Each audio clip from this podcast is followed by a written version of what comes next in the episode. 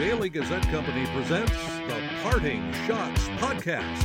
Now, here's your host, Daily Gazette sports editor, Ken Schott. Thank you, Scott Geezy, and welcome to the Parting Schotts Podcast. Available wherever you get your podcast. Subscribe today. Thanks for joining me from the Parting Schotts Podcast studio in Schenectady, New York. And after a week off, we're back with the Union men's head hockey coach, Josh Hauge. Josh, welcome back to the podcast. And uh, how was your week off? Yeah, great week. Uh, got to you know compete really hard as a, as a team, but then also got to go out and do some recruiting in, in Buffalo and Ontario. And actually, uh, my son played in Buffalo, so got to, got to watch him play a little bit as well. Saw some pictures on your uh, wife's Facebook page of you guys out there in Buffalo. It seemed like a good time. Yeah, no, it was good. I, I missed maybe some of the, the sightseeing ventures because I was out watching some some hockey, but I was able to see his games. Well, let's talk about. Um, you know, you guys mentioned you had the week off last week, and a lot to digest from uh, the October 21st game against UConn. Five nothing loss, a game that saw the Garnet Chargers give up 69 shots on goal, including 30 in the first period. And that came a day after Union beat UConn four to one. You had some time to digest uh, that weekend. What do you think happened in that uh, five nothing game? Well, I, think it was a you know a, a lot of reasons for us not playing our best. I think it starts with just our energy level. I thought you know, for us to be competitive and, and be successful, we have to compete at a high level, and um, that that requires a lot of energy. I thought, you know, whether it was midterms or the travel coming back, they they had a lot of built-in excuses, and we took advantage of those on on Saturday, and um, you, that can't happen. You got to find a way to be tougher and. Um, just fight through whatever comes your way. I know Cullen Ferguson mentioned in the post game that he thought that the team felt satisfied after the victory Friday night. Why, why does that happen, do you think? Well, I, I, think when you're playing a good team like UConn and you beat them, you, you know you feel really good about yourself, and then you start, you know, you know, maybe feeling like you don't have to play as hard as you need to to, to be successful. And I think that's what happened. Is like we have to compete at a high level. Um, that that's got to be our, you know, we, we we kind of view it as you have three areas where you can, you know, it's your natural skill, it's how hard you compete, and how structured you are. So um, we have a good skill set, but we have to compete and be, be, structured to be successful. And after the game, you said there would be tryouts to see who would play want to play against RPI uh, this coming weekend. And we'll talk more about our, the RPI games later. Uh, what was that said in anger, or were you just did you really mean it? No, I, I, think like for us right now, we believe in our group, and you know, um, we wanted to compete, and so there, has been a lot of competition. There's been a lot of small area games, a lot of one-on-one battles, and just you know, really trying to get back to what we need to be to be successful. So, um, you know, at the at the end of the day, you're probably gonna you know give some guys the benefit of the doubt, but other guys, you know, like if if you haven't been consistent, that's where you get into trouble. How have been the how the practices been, and you see a renewed commitment in those practices? Well, I think it's been nice for us just to get a little bit of a break as well. Um, you know, it was a lot of games in a short amount of time, back to back games. Um, you know, so stuff maybe we weren't as familiar with. So um, we've competed really hard and and you know really happy with it, but also we were able to give some guys that were you know banged banged up some time off. I mean, even though you're five games into the season, did having that week off come at the right time? I, I think so. I mean, it, it, allowed us to refocus. It allowed us to just kind of get a mental break and um, you know get back to get on back get back on track hmm. here. Um, you know, the difficult thing now is we have four and then we get another one. So I, I don't like the fact that they're so close, but um, you know, take them when you can get them. Of course, that next one will be um, the uh, final exams. So we, it's uh, very understandable why that team has that time off. Yeah, it's. I mean, I think a lot of people forget about the mental, you know, stress these guys have to go through to, you know, to play hockey as well as you know do well academically, and it, it is a it's a burden at times, and you know it's stressful at times. Yeah, especially with Union's one of the rare schools these days with the trimester format because they, they go till June, and so that's you're you're getting a lot of uh, academic work in a short amount of time. I mean, you mentioned midterms already. It's like uh, I when I was in college, midterms were not maybe maybe November. yeah, I mean it's it's a ten week block and it, it goes quick. And if you you know you take a week where you know you travel and um, you have games and you don't focus um, you know intently on academics you can fall behind. And i think that you know that puts some stress on our guys missing some extra classes going to colorado college. Yeah. Well it's not often that a goaltender will win ecac hockey goalie of the week uh, after allowing five goals in a game but uh, the job kyle Chauvette did in the loss was incredible. Made 62 saves in the game did most of it dealing with a skate issue uh, he had to miss uh, some of the second period uh, when um, Joe Sharab came in and made a couple saves. I mean, talk about his effort because you know, the score could have been a lot worse. Yeah, he kept us in that game. I think you know you you look at it, and you know it was one nothing with three minutes left in the second period, and we shouldn't have been in that spot. Um, it, he was the only reason we were we were there. Um, you know that's where we as as a group have to you know he's playing so hard for us. We got to band together and fight um, just to to make his job a little easier, but. Um, nice when you make a mistake that you have somebody that can back you up. Like I know when, when I came down for the post game press conference at the time, UConn was credited with 21 shots on goal, and then come back upstairs and they're reviewing the tape, and they found nine more shots that UConn had, and UConn ended up 30 shots on goal, and Kyle stopped all 30 in that, that first period. Yeah, I, I, I thought that was actually a little weird that we did that, especially at our home rink. I don't I don't, uh, but it's one of those things that I I mean, if if he earned the award, you want to give it to him and get him you know the record um, at, at the same point. Um, it, it, a little different that we did that. Yeah. There was some frustration among the players in that game, particularly in the third period when uh, Jacob Jeanette and John Prokop got uh, hit with 10 minute misconducts. Uh, how have you addressed that with those players? Yeah, that's, I mean, that's not how we, we're going to be. Um, you know, I thought I spoke with the, the supervisor of officials and, you know, we had some, you know, talk about it. We don't want to be a team that's going to, you know, blame the refs or take our frustration out on referees. So um, that was disappointing. Um, we, you know, we, we skated a little bit for that as a group, and um, that's again, you know, we're gonna we're gonna worry about ourselves, and um, you know, it's not the officials' fault mm-hmm. if we're not playing our best. You kept one of the uh, team leaders, uh, one of the alternate captains, out of the game on Saturday and uh, that Saturday, and Tyler Watkins. Uh, what was the reasoning behind that? You know, like for us, it's it, it all comes down to everybody has a standard, and we expect everybody to uphold that, and um, you know, sometimes you gotta you gotta pull ice time from guys to try to get them motivated um, and and really get them get them sparked, and and that was our mindset with Tyler, and um, he he responded like the true leader he is. He was supportive of the guys. He was right there every step of the way. Um, and his practices have been outstanding this week. So I'm proud of the way he handled that. We're going to talk a little more about officiating here in that uh, two game series. You had a couple of goals waved off because of uh, goaltender interference. And watching the replays, it appeared to be ticky tack calls at best. Uh, much like what happened in that Quinnipiac game last year with Liam Robertson. What did you think of those calls, and did you get a phone call from the conference? You know, I, I spoke again spoke with you know uh, Peter Fiola, and you know he's it, it is a point of emphasis right now. If you you know I guess that even if you're in the crease and you're taking away the goaltender's sight line, that's something that they can you know remove a goal from, and there's there's a lot of controversy on that um, right now just in college hockey. Um, we're going to continue to get to the paint hard. Like that's going to be an area where you know if, if, we get goals taken away because we're right on top of the goalie's crease, then then so be it. But we're going to you know we want to have traffic there. We want to screen the goaltender, and and we're going to get there. Why would they penalize a player if, he's not in the crease and it's job to screen the goaltender? How's that goaltender interference? Yeah, they they say if his foot even touches the the blue paint right now that they can you know they can wave it off and. Um, that's just the standard that they're going with. So um, we have to adapt a little bit, but at the same point, we are we are going to continue to get there. Well, let's take a break. We'll talk about this weekend's two-game matchup with uh, Capital Region rival RPI. You're listening to the Parting Schotts podcast.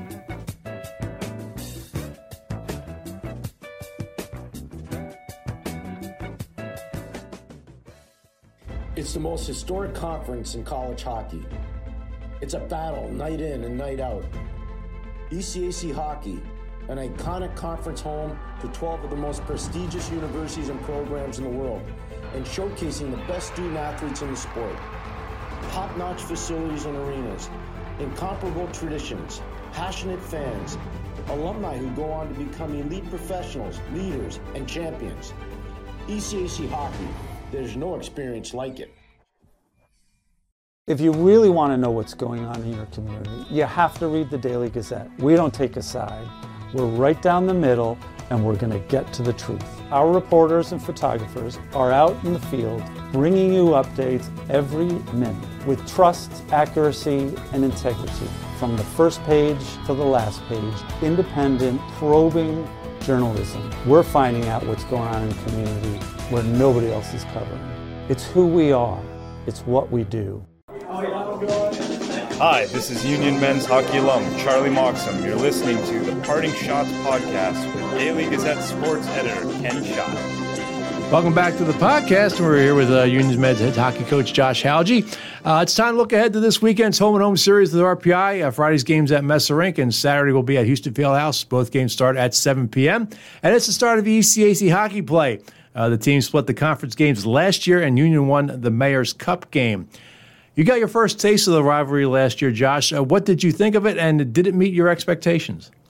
Yeah, it was, you know, it was, I guess, different than what I was expecting in the sense that, um, you know, it, it is it is more heated than maybe I thought it was going to be. I, you know, it, it's uh, it's two teams that really, you know, they're playing for two different trophies, and um, you know, at different times of the season, and just the you know how important it is around town to, to the alums and the and the people in the community. So it was pretty cool to be a part of. Enjoyed it, and um, excited to get going with it. Yeah, it's been a while since Unions won the regular season conference series. I think it was 27, 18, 18 the last time uh, uh, the the uh, team has held the uh, Capital Skates Trophy. How important is that to get that? I, mean, I know you've had the Mayor's Cup. They've had the Mayor's Cup the last couple seasons, but how important is it to get that? Capital uh, Skates Trophy back? Well, you know, when you look at the Skates Trophy, I mean, it, it represents league points, and I mean, right now for us, like it, it's it's the first chance for us to, to pick up some points, and, and we need to do that. And you know, you got to be winning series if you want to, you know, be hosting or you know get that first round bye. So for us, it, it's really important, um, and just to get that back would be would be nice. You know, last year it's kind of weird. I wasn't exactly certain on how it went. You know, you split the first two games and um, you know, I was hoping maybe you could get it with the Mayor's Cup as well, but no, it's it's just straight for league yeah. points. Well, you were all involved in another heated rivalry when you were the associate head coach at Clarkson with St. Lawrence just down the road on Route 11 up there. Uh, what was that like to be a part of that rivalry? Yeah, it was a lot of fun. I mean, it was it's actually pretty similar um, in the sense that you know, yeah, you have your diehard fans that are you know you you wear green, you know, up there in a certain part of town, and you're going to hear about it. And you know, it's kind of the same thing for for for us. When I I'm at the rink and I see somebody wearing red, it's it's always kind of funny. I'm like, well, I guess. Uh, I guess I know who's who's on our side. So I'm surprised uh, you didn't say anything with my red jacket at the uh, press conference on Tuesday. yeah, well, yeah, but that's more Phillies colors than RPI colors. I'll let, I'll let, you get away with it once in a while here, but you know, especially when when you see the RPI logo, you you find out who your true friends friends are. Which rivalry is more intense? I, I, would actually say it's it's pretty similar. Um, you know, it, it's uh, it's it's one of those things that you know I think just the proximity and the how small um, you know it is up in Potsdam and Canton that maybe it's a it's a little bit bigger as far as just in the local community as, as far as just on your day to day, but just with the with the media here, it's it's probably bigger in that sense as far as there's a lot more coverage of it and it's uh, you know a lot more widespread. Yeah. And you faced RPI in an exhibition game on October 7th over at Houston Fieldhouse. So, what was that game like, and uh, what did you learn about the Engineers? Well, I think they're they're a good club. I, I like their group. I think they have um, you know depth at goaltending. I think they their D corps is, is pretty experienced, and you know they have some pretty you know talented young players coming in with you know Tinling and Hodson, both good players, and then uh, Sutter Muzzatti up front, uh, a, really good forward. So they they have some depth up front. Um, I, am a little surprised they didn't you know they didn't, haven't got a win yet. I think they're they've played some tough hockey teams, and um, you know, looking forward to facing them. Yeah, like uh, Union RPI was off last week, and like Union RPI is going to be looking to erase the memory of a recent loss. In fact, the Engineers, as you mentioned, haven't won a game at their 0 4. All losses against Hockey teams, all on the road. Uh, will we see two angry teams on Friday night? Yeah, I got to imagine that they're going to be playing as a desperate hockey team. Uh, I mean, we're just watching the, the Providence game. They were up two nothing after the first period, and just you know weren't able to hold on to that one. And you know they got to be you know upset about that. So I, I, think they're they're a good team, and they'll be ready to go. Yeah. One positive aspect about your team this season so far has been the penalty kill. It's sixth in the nation, killing off a 23 or 24 power plays, a 958 percentage. What has been the key to the success, and uh, are you afraid I've jinxed this?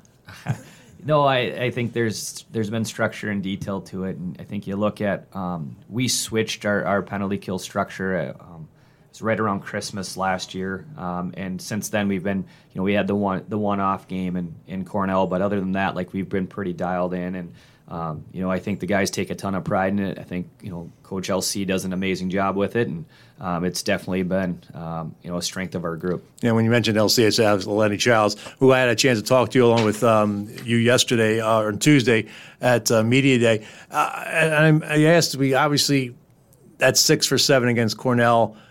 That was, a, I mean, an off game. It was one of those weird situations. You gave a, uh, five first period power play goals But after that, the team went one for 21. So do you, uh, the rest of the last seven games, do you think that momentum carried over? And then Lenny mentioned something that, that the players want to see uh, penalty kill video during the offseason. Yeah, it's it's a, you know for us it's a point of, of emphasis that we can gain momentum every single time. If we take a penalty, that we got to get it back with with a good kill, and I think that's that's something they've done a great job with. And um, you know, it, it's definitely been a focal point of the group, and, and, guys take a ton of pride in it. The fact, like you mentioned, they were watching video on the in the summer on it. Um, it it's just an, an, area where you know we want to be successful, and we we have been. Well, what were your thoughts of last Friday's Dartmouth Harvard game that went 18 rounds in the shootout? No one could score until Harvard's Jack Barr found the back of the net. Have you ever seen anything like that? And should games end in ties instead of a shootout? You know, I, I don't like the shootout. Um, much at all, to be honest, just because I think it's it's a little bit of anything can happen, and um, you know, I, I would prefer to just keep playing five on five, honestly. But um, I, I, know a lot of fans like the three on three and the shootout, so um, I would be okay with a tie. Um, as far as it going that that many rounds, like those are two pretty, you know, especially like Harvard is always known for having some really high end talent. So kudos to the goaltending and that. Like, uh, really shocked it went that long. Yeah unfortunately, there's some tragic news in the hockey world uh, last weekend when former Minnesota Duluth player Adam Johnson died after his neck was cut by a skate in an elite ice hockey game uh, in England. You had some connection with Adam. Uh, what was he like? Yeah, you know, a great player. Um, you know, coached against him for two years in, in, the USHL, and he was, you know, tremendously talented. Um, you know, didn't get it to know him extremely well, but just whenever you you know came across him, had a smile on his face, was friendly, um, you know, respectful and polite. So um, extremely disappointing, and you know, there's a couple connections to that that game, and um, you know, Daniel Ciampini was on the on the you know on the visiting team or the team you know that that was a part of it, um, not on Adam's team, and then I coached Kevin Tanzi Um, at Clarkson, so I, you know, I reached out to Kevin actually yesterday just to see how he was doing, and you know, it just sounds like it's been you know hard for everybody just around the, the situation. Yeah. The question I'll ask I mean is, should neck guards or some kind of neck protection be mandatory? Because this is a fast game now. You know, I grew up, the game was not this fast, and now it's lightning speed, and you know, got players sometimes get out of control and you fall to the ice, and your their legs come up, and it's it's really, I mean, it's accident waiting to happen. Yeah, I think when you when you look at it, I think as the game changes and it gets, you know, it's everybody's bigger, stronger, faster now. There's certain things that you know at one point the helmet wasn't required, you know, and um, it, it's a tough one because I, I think some people feel like the neck guard is, you know, restrictive and you know they don't enjoy it but like it, it's one time i mean and if it saves one life then i think it's you know it's it's worth it so um, you know I, I told my two young boys like you're you're gonna wear it now, and you know it's it's just something that's going to be a part of. So I, have seen some organizations already, some youth organizations have come out and said they'll be mandatory. So I think it'll start trending that way. Yeah. Well, Josh, appreciate you doing this again. Uh, we'll do this again next week. All right. Thank you very All much. Right. That's Union men's head hockey coach Josh Hauge. I'll have more on the Union RPI matchup on my Thursday podcast. I'll also preview the Union women's hockey team weekend, and my Gazette colleague Mike MacAdam will join me to preview the Breeders' Cup. If you have questions you would like to ask Josh, uh, email them to me at schott, that's S C H O T T, at dailygazette.com, and you can always post them on my Facebook page. The views expressed on the Parting Schotts podcast are not necessarily those of the Daily Gazette Company. The Parting Schotts podcast is a production of the Daily Gazette Company. I'm Daily Gazette sports editor Ken Schott. Thanks for listening, and I'll catch you next time. From the Parting Schotts podcast studio in Schenectady, New York, good day, good hockey.